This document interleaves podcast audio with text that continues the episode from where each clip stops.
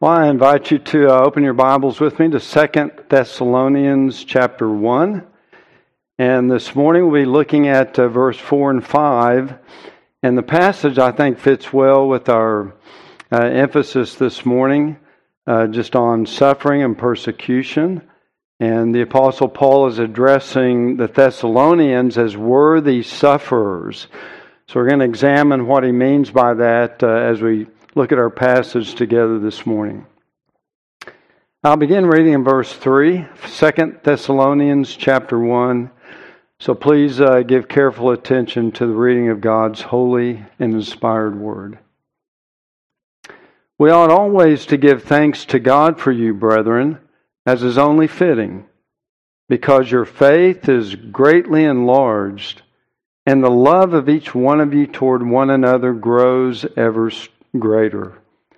Therefore, we ourselves speak proudly of you among the churches of God for your perseverance and faith in the midst of all your persecutions and afflictions which you endure. This is a plain indication of God's righteous judgment, so that you will be considered worthy of the kingdom of God, for which indeed you are suffering. And may God bless the reading of His Word. Well, this is really, to me, a challenging passage. Uh, it's going to challenge, in some ways, our view of suffering. You know, from the worldly perspective, suffering really of any kind should be avoided at all costs. But that's really not the biblical view of suffering. It certainly shouldn't be for the believer because suffering has a very vital role in preparing us for glory.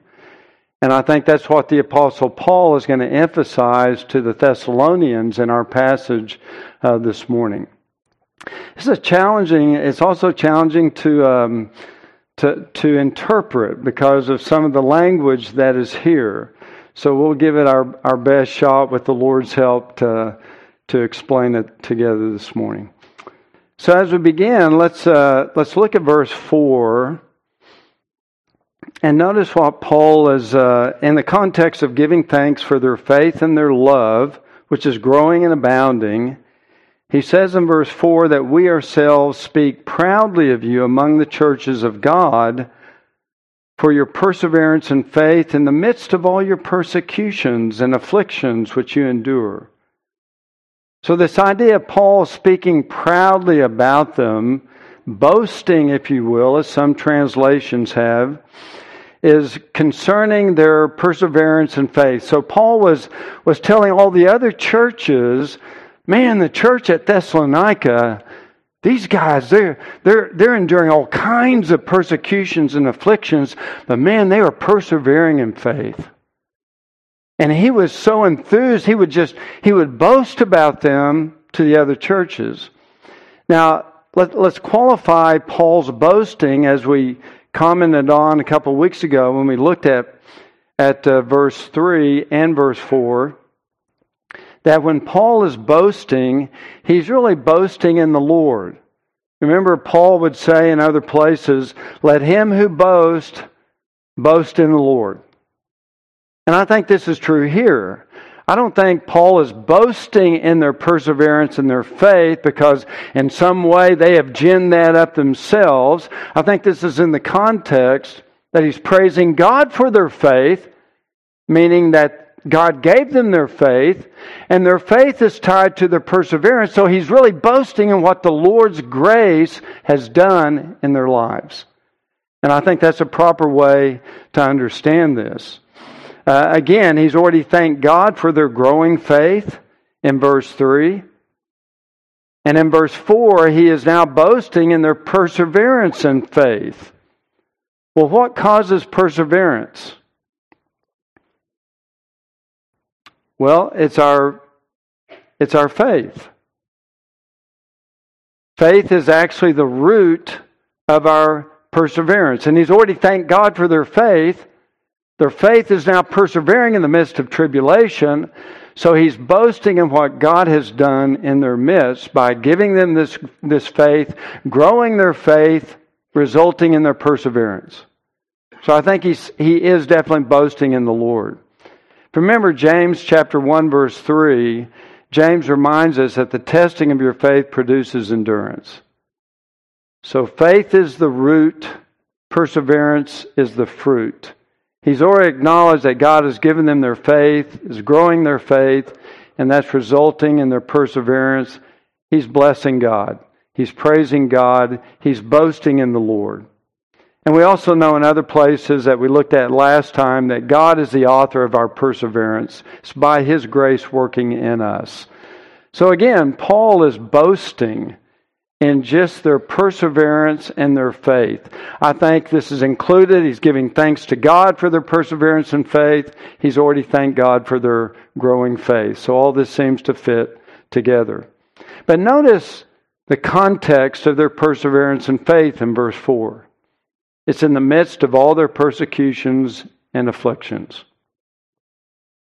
See, their persevering faith was not because of frustrations, that you got stuck at a red light and it seems to be going on forever and ever, or you got stuck in line at the grocery store and you're trying to persevere through that trial, or you get up in the middle of the night and you stub your toe, and you're, you know, it's, it's something more serious than that. It's persecution. It's the afflictions because they love Christ, because of their of the gospel. That's the persecution and afflictions that they were persevering through by the grace of God. Some of those believers in the church of Thessalonica may have lost their jobs because of their faith. Some may have been scorned by their neighbors. Oh, you're kidding. You're one of those Christians. Some may have been arrested and beaten and imprisoned, like in other places in the world today, like it's happening to. It was painful abuse, physically, mentally, as a result of their faith in Christ, their love for the Lord, and they were enduring all the repercussions of the world. If you compare this with what Paul himself personally endured, Remember in 2 Corinthians, he spoke of some of his own personal trials and persecutions. He said, in far more imprisonments, beaten times without number, often in danger of death. Five times I received the Jewish 39 lashes. Three times I was beaten with rods. Once I was stoned. So, with that kind of animosity, you can imagine what the Thessalonians were going through. Maybe not to the degree or intensity of the Apostle Paul, but they were suffering. They were being persecuted. They were being afflicted because of their faith in Jesus Christ. So they were sorely tried and tested. But God's grace was enabling them to stand. They, they did not fall away from Christ. They persevered. Their faith was still strong. They stood in the midst of the fires of persecution, like Shadrach, Meshach, and Abednego stood in the midst of the fires, the fiery furnace of Nebuchadnezzar. God was sustaining them, God was with them. They were persevering in their faith. And oh, how Paul must have boasted to all the other churches of God's grace in the church of Thessalonica. The other churches may not have been persecuted as much as they were, but Paul was so thankful to God, he was so rejoicing in God's grace that he was boasting about them to the other churches. So their sufferings, their persecution must have been severe. And there's really no greater evidence of God's grace in our life than we persevere in times of afflictions, in times of suffering. That's one of the greatest witnesses of God's grace in our life is how we respond to the trials of our life. And for this particular church, they were rich in grace and they were responding in persevering faith because of the Lord's mercy to them. As we go on and read, um, we now come to verse 5. And Paul says in verse 5 that this is a plain indication of God's righteous judgment. so that you'll be considered worthy of the kingdom of God. Now, this raises a lot of questions. What is the plain indication of God's righteous judgment? What, Paul, what is Paul talking about here? Well, God's righteous judgment, on one hand, is going to be manifested towards all the unbelievers. And that's actually will be Paul's topic in verses 6 through 9. We're not there yet, but God's righteous judgment is definitely part of what's being indicated. In other words, the fact that these unbelievers were persecuting Christ's brethren, the children of God, God is righteous in judging those people who are persecuting his church. So that's part of the righteous judgment that is referred to here in verse 5. But again, that will be picked up later on. There's actually another direction that this righteous judgment goes in, and that's in terms of the way God is dealing with his church. Notice in verse 5 again, that this, probably referring to their persevering faith in times of persecution, is plain indication of God's righteous judgment so that you will be considered worthy of the kingdom. So there's a sense in which God's righteous judgment, on the one hand, will be poured out in judgment upon unbelievers, but there's another sense in which God's righteous judgment is upon the church to make them worthy of the kingdom. So that's a kind of a, an unusual use of the word righteous judgment. We normally don't think of God dealing with his children using the word judgment. We know, of course, there's no condemnation for those who are in Christ Jesus. We know we're not going to have any kind of judgment in that sense. So, what does he mean here? That their persevering faith in times of persecution is a plain indication of God's righteous judgment. Well, the commentaries suggest two ideas here. The first one is that our persevering faith is evidence of God's verdict of justification upon believers that the righteous judgment is the idea that God was righteous when he judged or declared them righteous when they came to faith in Jesus Christ. The idea of justification. Their persevering in faith, now in times of tribulation, is the evidence that they were justified. And God was righteous in justifying them. Their faith was real. It is persevering as evidence that God was righteous and just in declaring them justified when they first came to faith in the Lord Jesus Christ. That's one way we can understand this. That's the, so that their persevering faith is clear evidence that they have been genuinely saved. Their faith is real. They've been justified by God. They've been declared righteous in His sight based on faith alone in Christ alone so that their faith is evidence that God was righteous in his verdict in pronouncing them justified and saved. So, again, that's the idea. Maybe an illustration. Uh, in the wintertime, you can go out, maybe, and uh, let's say to trees, they have no leaves on them, no fruit on them. And you can look at a tree and you can declare that's an apple tree.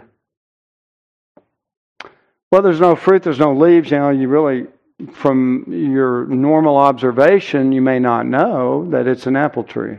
But wait some time, and that tree will sprout leaves in the spring and blossoms and then produce apples later on in the summer.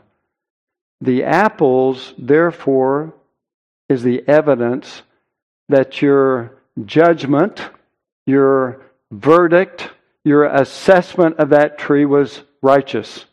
It was good. It is an apple tree. But you don't always, people don't know that until there's been some fruit that's been borne. But that renders God's justification as a righteous judgment. So that's, that's one view of how to interpret this. And I think it has some merit. But there's another view where God's righteous judgment based upon their persevering faith in times of persecution is the judgment of sending those trials and sending those persecutions to sanctify them and make them more like Christ. This is another way that they that many interpret it. Let me show you another passage that uses the word judgment in a similar way. Peter in 1 Peter chapter 4 says if anyone suffers as a Christian, he is not to be ashamed, but is to glorify God in this name. Now notice how that suffering is described in verse 17. For it is time for judgment to begin with the household of God. And if it begins with us first, what will be the outcome of those who do not obey the gospel of God? So notice here, Peter is saying that the suffering that Christians are going through is part of God's judgment that begins with the household of God.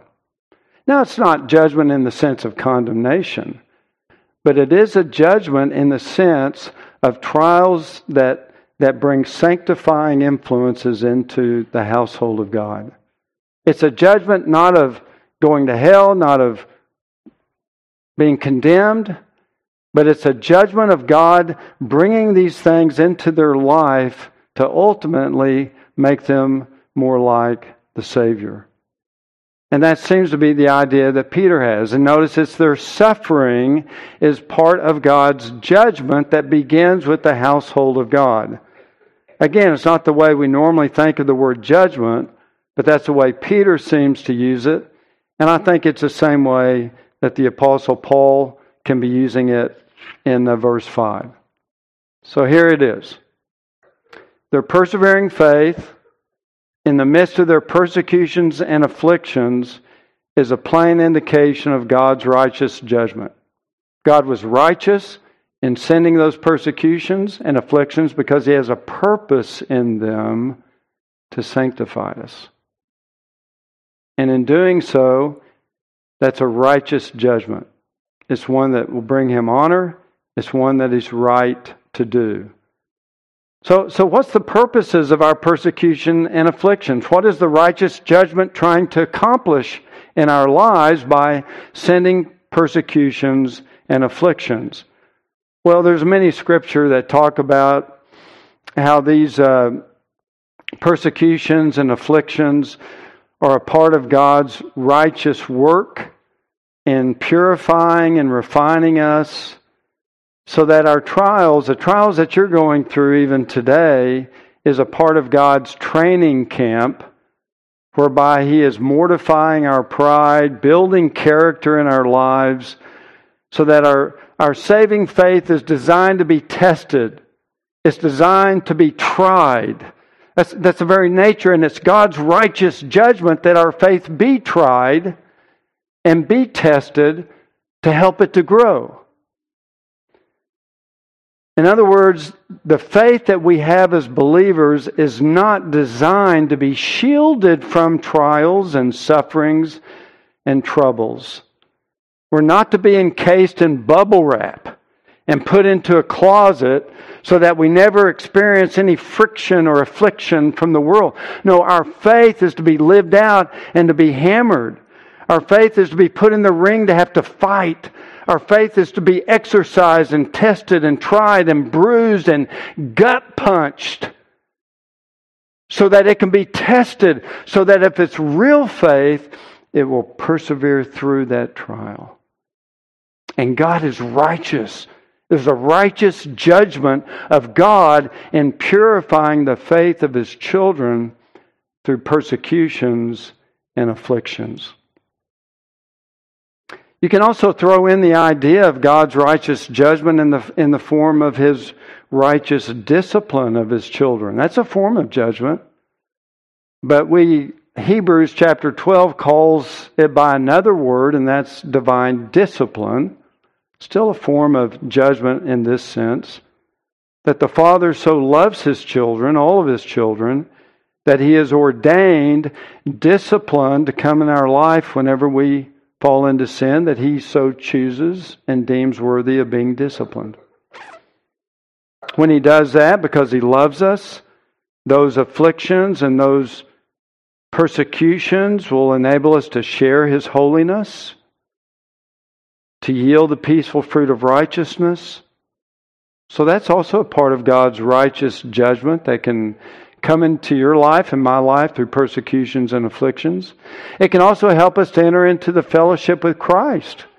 Christ suffered persecution and afflictions, and we too must learn to what it means to enter into the fellowship of Christ's sufferings. And of course, even most of all, just to be conformed to his image. God is righteous in his judgment that his children's faith be tried by persecutions and afflictions so that we can not only identify with Christ, but be, become conformed more to his image. It was God's righteous judgment that Jesus go to the cross to suffer persecutions and afflictions from the world. And it's God's righteous judgment that his church followed that very same pattern. So, this is another way to interpret uh, what Paul is saying here, and I think that this also makes uh, great sense. If you look, for example, at uh, Romans 8, it is absolutely necessary that you and I go through a measure or a level of suffering in our Christian life. It's a part of it. Notice what the Apostle Paul wrote in his letter to the Romans. The Spirit Himself testifies with our spirit that we're children of God. Okay, we understand that. Spirit of God indwells us, and He testifies with our human spirit that in fact we belong to God, we're His children. Verse 17. And if children, heirs also, heirs of God and fellow heirs with Christ. Now notice the qualification. If indeed we suffer with Him, so that we may also be glorified with Him. We all want the future glory. All of God's children are heading there. But now we're in the phase of suffering with Him that we might be glorified with Him. You cannot separate suffering from glory in God's redemptive plan. His Son had to suffer before He entered His glory. He had to go to the cross before He wore the crown. That was his pattern. And we, being conformed to his image, must conform to the same pattern. Suffering now, then glory. The suffering helps to prepare us for glory. That's why suffering is so valuable in the life of God's children. That's the pattern with his son, and that's a pattern with us. Jesus was a man of sorrows. He suffered the very wrath of God in our place on the cross. On the third day, he arose from the dead. Then he ascended to the right hand of God the Father. Now he's in glory. But before he wore the crown of glory, he had to endure the shame of the cross, the agony, the pain of the cross. That's the pattern for us. And God is righteous in his judgment to use that pattern to conform us to the very image of his Son. The cross before the crown. It's a pattern of the Redeemer, it's a pattern for the redeemed. So, this is part of God's righteous judgment. And if you question or think and get bewildered with why all the problems and why all the suffering have to come into my life, why do I have to endure all these things? It's a part of God's plan. Because all of God's people will be destined to persecution and suffering at some level. Again, look at what Paul wrote to Timothy in 2 Timothy 3:12. Indeed, all who desire to live godly in Christ Jesus will be persecuted. That's one of those promises of the Bible that we normally don't like to memorize and rejoice in, but it is a promise. Acts 14, verse 22, the Apostle Paul to the early churches, after he was stoned and then came back to the church, he reminded them through many tribulations we must enter the kingdom of God. That's, that will be true of your life and my life as well. In John 15 20, Jesus said, If they persecuted me, they will also persecute you. And to the church of Philippi, Paul wrote, For to you has been granted, given by God's grace, for Christ's sake, not only to believe in him, but also to suffer for his sake. So God gives two gifts to every believer. First, he gave them their faith to believe in him, and then secondly, to suffer for him. That's a part of our lot. It's a part of our destined plan that God has for our life. And this is a righteous determination, a righteous decision, a righteous judgment on God's part that his children follow in that pattern. Suffering now, glory later. This is actually uh, something that all uh, of God's children will be tested in. If their faith is alive, it will persevere through. Yeah, we'll stumble up and down. Peter stumbled up and down. He denied the Lord sometimes. But that is the that becomes the plain evidence in verse 5 of God's righteous judgment. So God is conforming us to the image of Christ through these persecutions and afflictions. But there's also one more thing added in verse 5 that all of this persevering faith in the midst of persecutions and sufferings not only molds us to the image of Christ, but it also has another purpose, and that is that we might be considered worthy of the kingdom of God. Our suffering, our tribulations, our afflictions are part of how we are counted worthy for glory to go to heaven. Now, this is uh, also needs some clarification.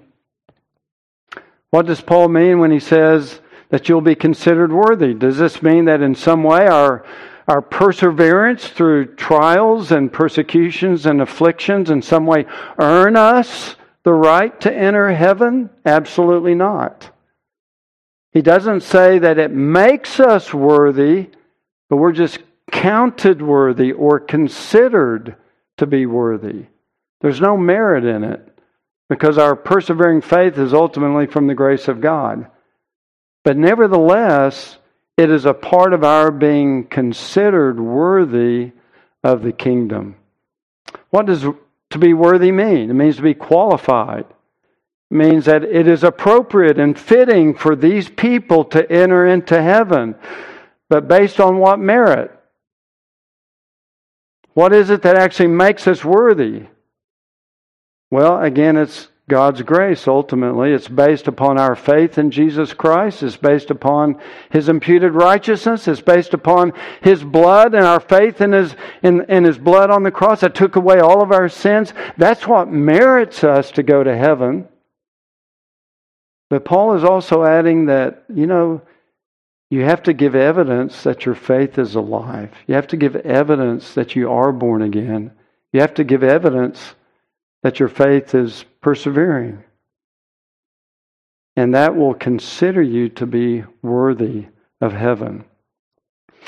In other words, this persevering faith becomes the badge, the evidence that we have a right to go to heaven. It's the evidence that we've been born again. It's the evidence that our faith is alive so that it counts us or considers us to be worthy of going to heaven. You know, you can't go to heaven if you don't have any evidence of sanctifying grace in your in your life. You can say all day long that you believe in Jesus and you can go to church every Sunday of your life. You will not go to heaven if you don't have some evidence of God's grace in your heart, that you truly have been born again, that your faith is alive.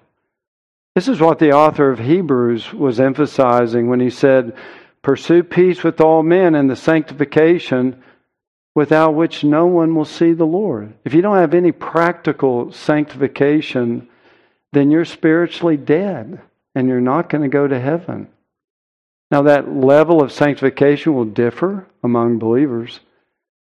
But if you don't have any sanctification, you will not see the Lord. See, that's a necessary evidence that your heart's been changed. That's why James could say faith without works is dead. So there, there is a necessity to some evidence. Now, the Thessalonians had that evidence. Their faith was persevering through their tribulations and persecutions and afflictions. But there's no merit in their faith. That's ultimately the work of God. They don't, they're not worthy of going to heaven because they've endured suffering. All of that is from God, but it's a necessary evidence. Uh, Greg Beale, one of the commentators I've been reading, gives a helpful analogy to show that what, what makes us worthy to go to heaven? Is it the blood of Christ, faith in the blood of Christ, or is it the evidence? What makes us worthy to go to heaven? And in a sense, I think the, he says the answer is both, but you got to understand the distinction. And the distinction he describes by saying, imagine you're going to go to a concert or a college football game or even fly a plane to some destination on a work uh, job assignment. So, what qualifies you to enter into the stadium? What qualifies you to get on the airplane? Well, the first thing you have to do is pay the price, right? You got to pay the price for entry. So you pay out your money. But to prove and give you evidence that you paid the money, you get a ticket. And when you show up at the gate, you've got to show them the ticket to get on. They're both necessary. If you paid the price, but you don't have a ticket, you're not going to get on that plane or a QR code or whatever it is on your phone. You're not going to get on the plane. If you paid the money and you go to the stadium, but you don't have a ticket, you're not going to get through the gate and get into the stadium. You really need both. You need the purchase price to be paid, but you also need the evidence. Same thing in the Christian life. The blood of Jesus Christ is a purchase payment. We can add nothing to that. But if you have received the blessings of forgiveness through His blood, His purchase price, He gives you the ticket, He gives you the evidence, the indwelling of the Holy Spirit. To have the ticket does not merit you entering, it's only the evidence that you've paid, you've received the payment to get in. And I think this is a helpful illustration because it's the blood of Christ alone that merits us to go to heaven. But if you have received that forgiveness through His blood, you also have the ticket. You have the Spirit. You have the evidence. That doesn't procure your worthiness. That doesn't actually qualify you to go to heaven in terms of meriting it, but it is necessary evidence that the price has been paid. The cost has been paid by the blood of Christ. And you've got the evidence. You've got that faith in your heart that perseveres through the ups and downs of life. You've got the witness of the Holy Spirit.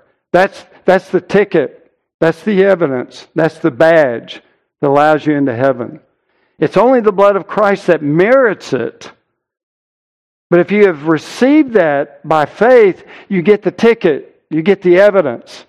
And that's why the author of Hebrews says if you don't have the ticket, if you don't have the evidence, you will not see the Lord. They both go together. Only the blood actually purchases it. But you got to have the evidence that it's been purchased and you're trusting in his blood. You got to have that evidence. And with the Thessalonians, their evidence was their faith, their persevering faith. So that in Paul's language here, if I can find it, nope. I'll go back to the to the text that he says in verse 5 that therefore it is God's righteous judgment so that you will be considered worthy of the kingdom of God. So their persevering faith in a sense is the evidence that they are worthy based on the blood of Christ to enter into heaven. So, to kind of wrap this up by way of uh, application, so how do we how do we apply this to ourselves? I mean, we live in America. Uh, we don't really have any persecution to speak of, at least not certainly not like the Thessalonians did.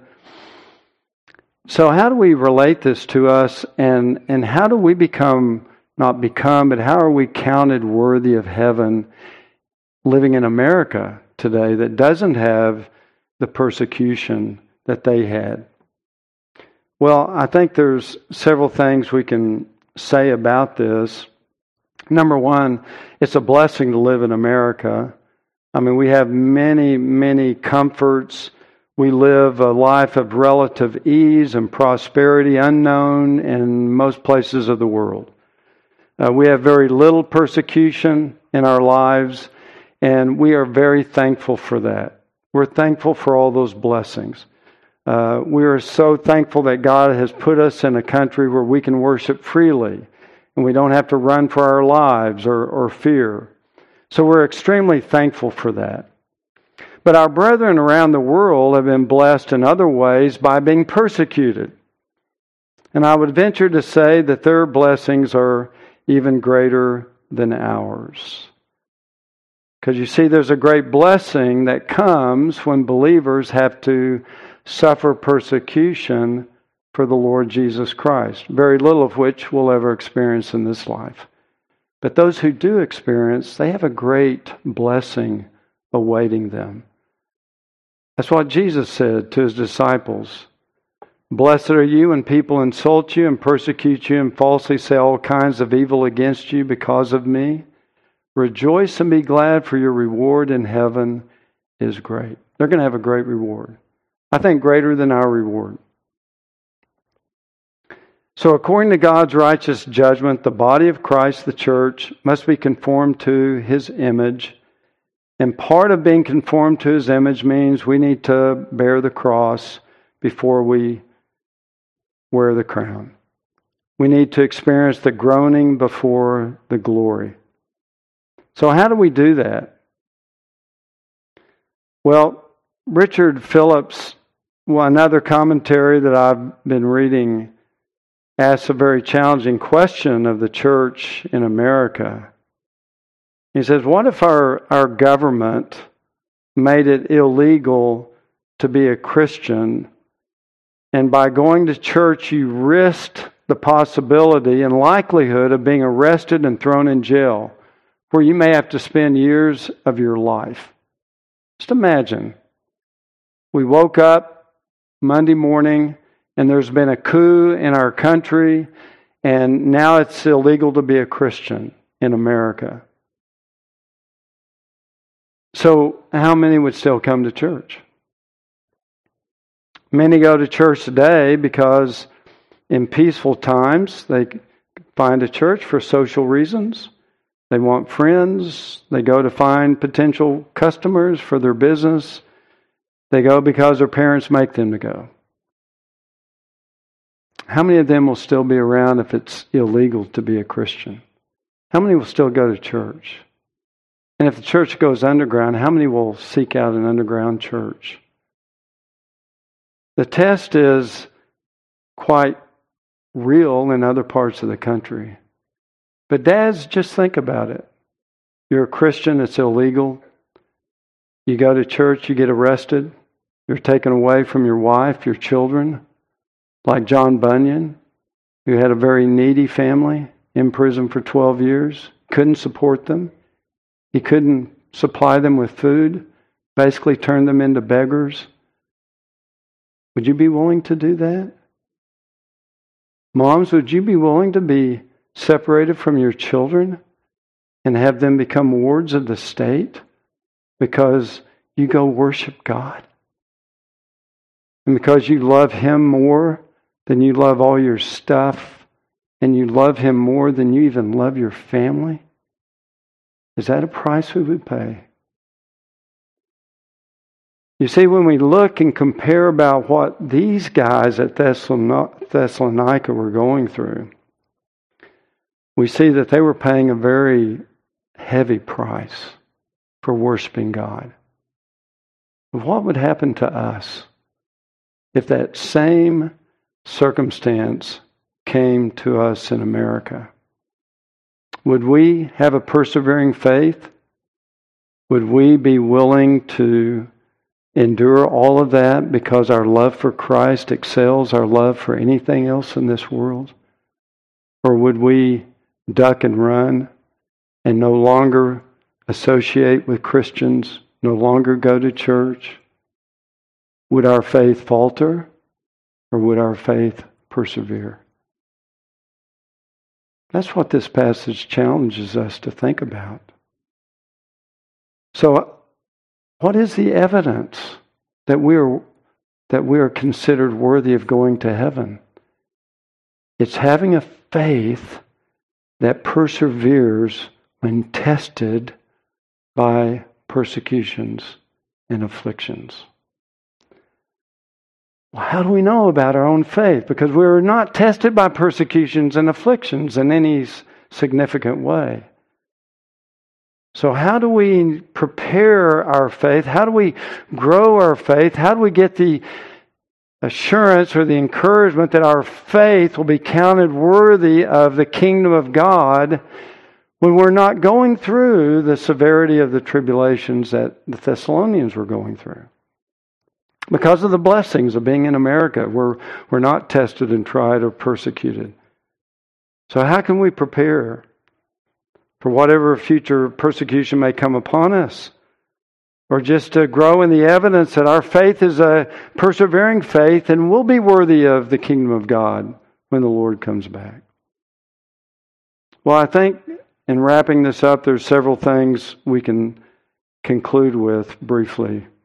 The first is we've got to make sure that we're trusting Christ alone to save us. You cannot interject yourself in any way into that. I, I am helpless. I am hopeless. I'm hellbound by nature. I need a Savior. And I'm looking to Christ alone to save me. And I cannot contribute anything to Him. You've got to make sure that you're trusting Christ alone as your Lord and Savior. That's where we begin. You got to, you got to have a living, real faith in Christ alone. Second, the second thing we can do, even though we, we don't live in a country where, where we're being persecuted, is to trust God for the variety of afflictions that you have now in your life. If your faith can persevere through the lesser trials, it will encourage you that it will persevere if the trials should get much more costly and much greater. Trust God for the afflictions that you have now in your life. Trust His wise bestowment. Trust that He has a purpose in them. And look to Him for grace to help in time of need. Again, we may falter and stumble, but by the grace of God, grow in your ability to trust in the Lord. And this is because our trials are designed to help us. They're designed to strengthen our faith. They're designed to bruise us and wound us so that our faith is tested. And by the grace of God, true faith, living faith, will persevere. It will rise up, even if it stumbles, it will rise up and persevere. These trials are designed to be painful they're designed to wear us out with living life in this world so that we get our eyes off of this world and onto the glory to come. So that our faith needs to persevere through the trials as, as it teaches us to, to get your eyes off your problems, get them off your afflictions, and look to the glory that waits ahead. Endure the suffering now because the crown is waiting by the grace of God. That's why the Apostle Paul could write, For I consider that the sufferings of this present time are not worthy to be compared with the glory that is to be revealed to us.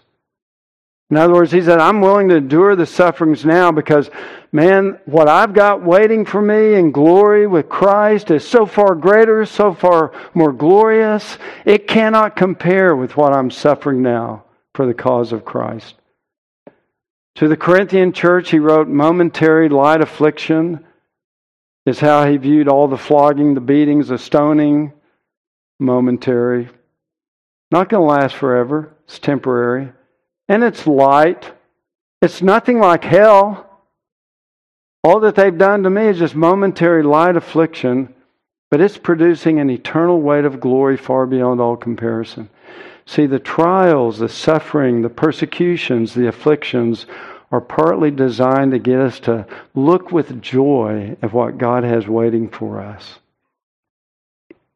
So trust God for the afflictions you're going through even now. And put those sufferings in the scales, and, and you'll find them, like the apostles did, to be basically their weight is next to nothing. And that's why the apostles, after being flogged in Acts chapter 5, they were flogged greatly rejoiced that they had been considered worthy to suffer for the name of Christ. So our, our faith is strengthened by looking to the world to come. What causes us to do that? Trials, sufferings, afflictions. It'll help us to lift our eyes up and look ahead of what awaits us. And that will strengthen our faith to persevere even now. Those who are worthy of the kingdom are those willing to suffer for the king. That's how we are counted worthy. We're not made worthy by our suffering. We are considered to be worthy for whatever God has in our life. The final thing we can do, even though we're not being persecuted now, we may be in the future. Nobody knows.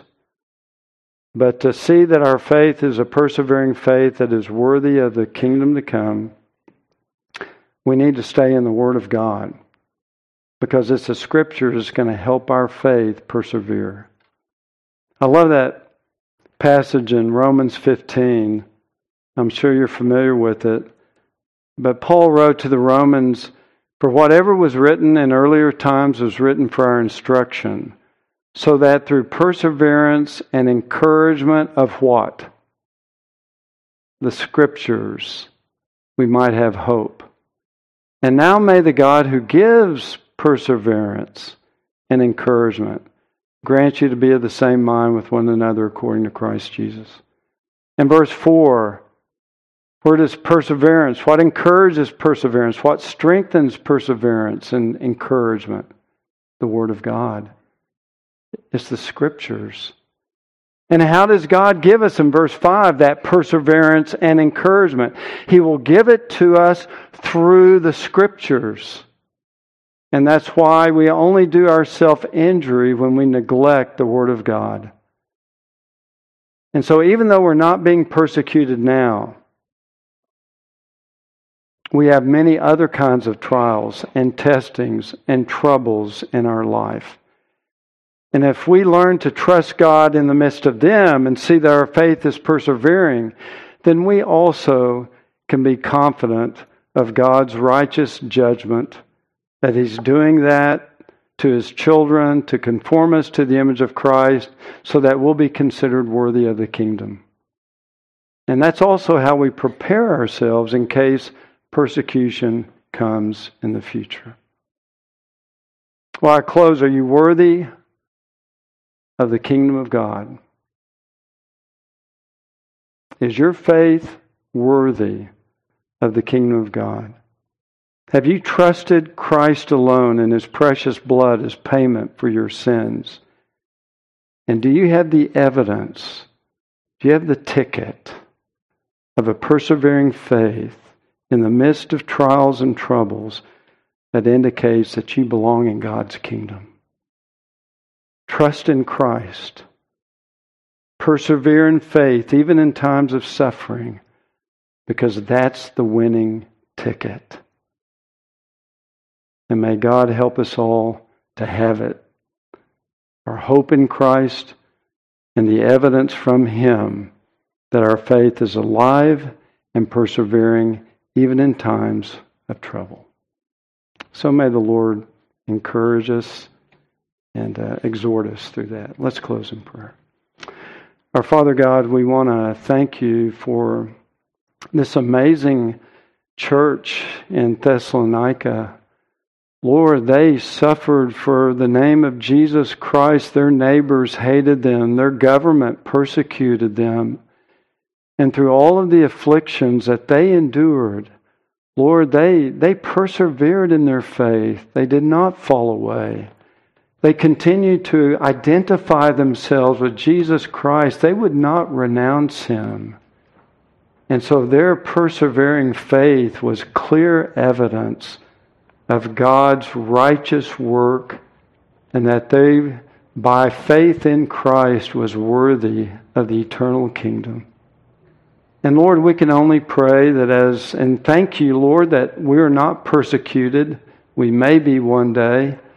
But Lord, you have also tried our faith through many troubles and discouragements and tribulations. There may be many in this room, even now, who can pause and think of the troubles and trials in their faith, and, and it's a temptation to become anxious and fearful and worried and panic. And Lord, we just need the Spirit of God to confirm this faith in our hearts, to give us grace to trust in Christ, to know that He has ordained it for our good that He's going to ultimately use it to conform us more to the image of Christ.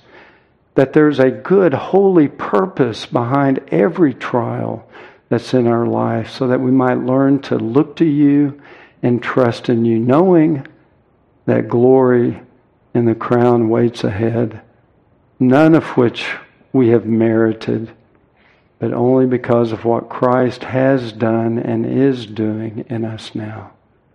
So, Lord, help us in those areas where we're struggling, where we're, our unbelief is growing.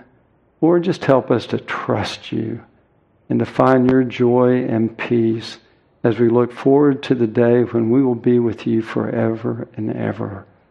So, grow our strength that we might be counted worthy of your kingdom. We pray in Christ's name. Amen.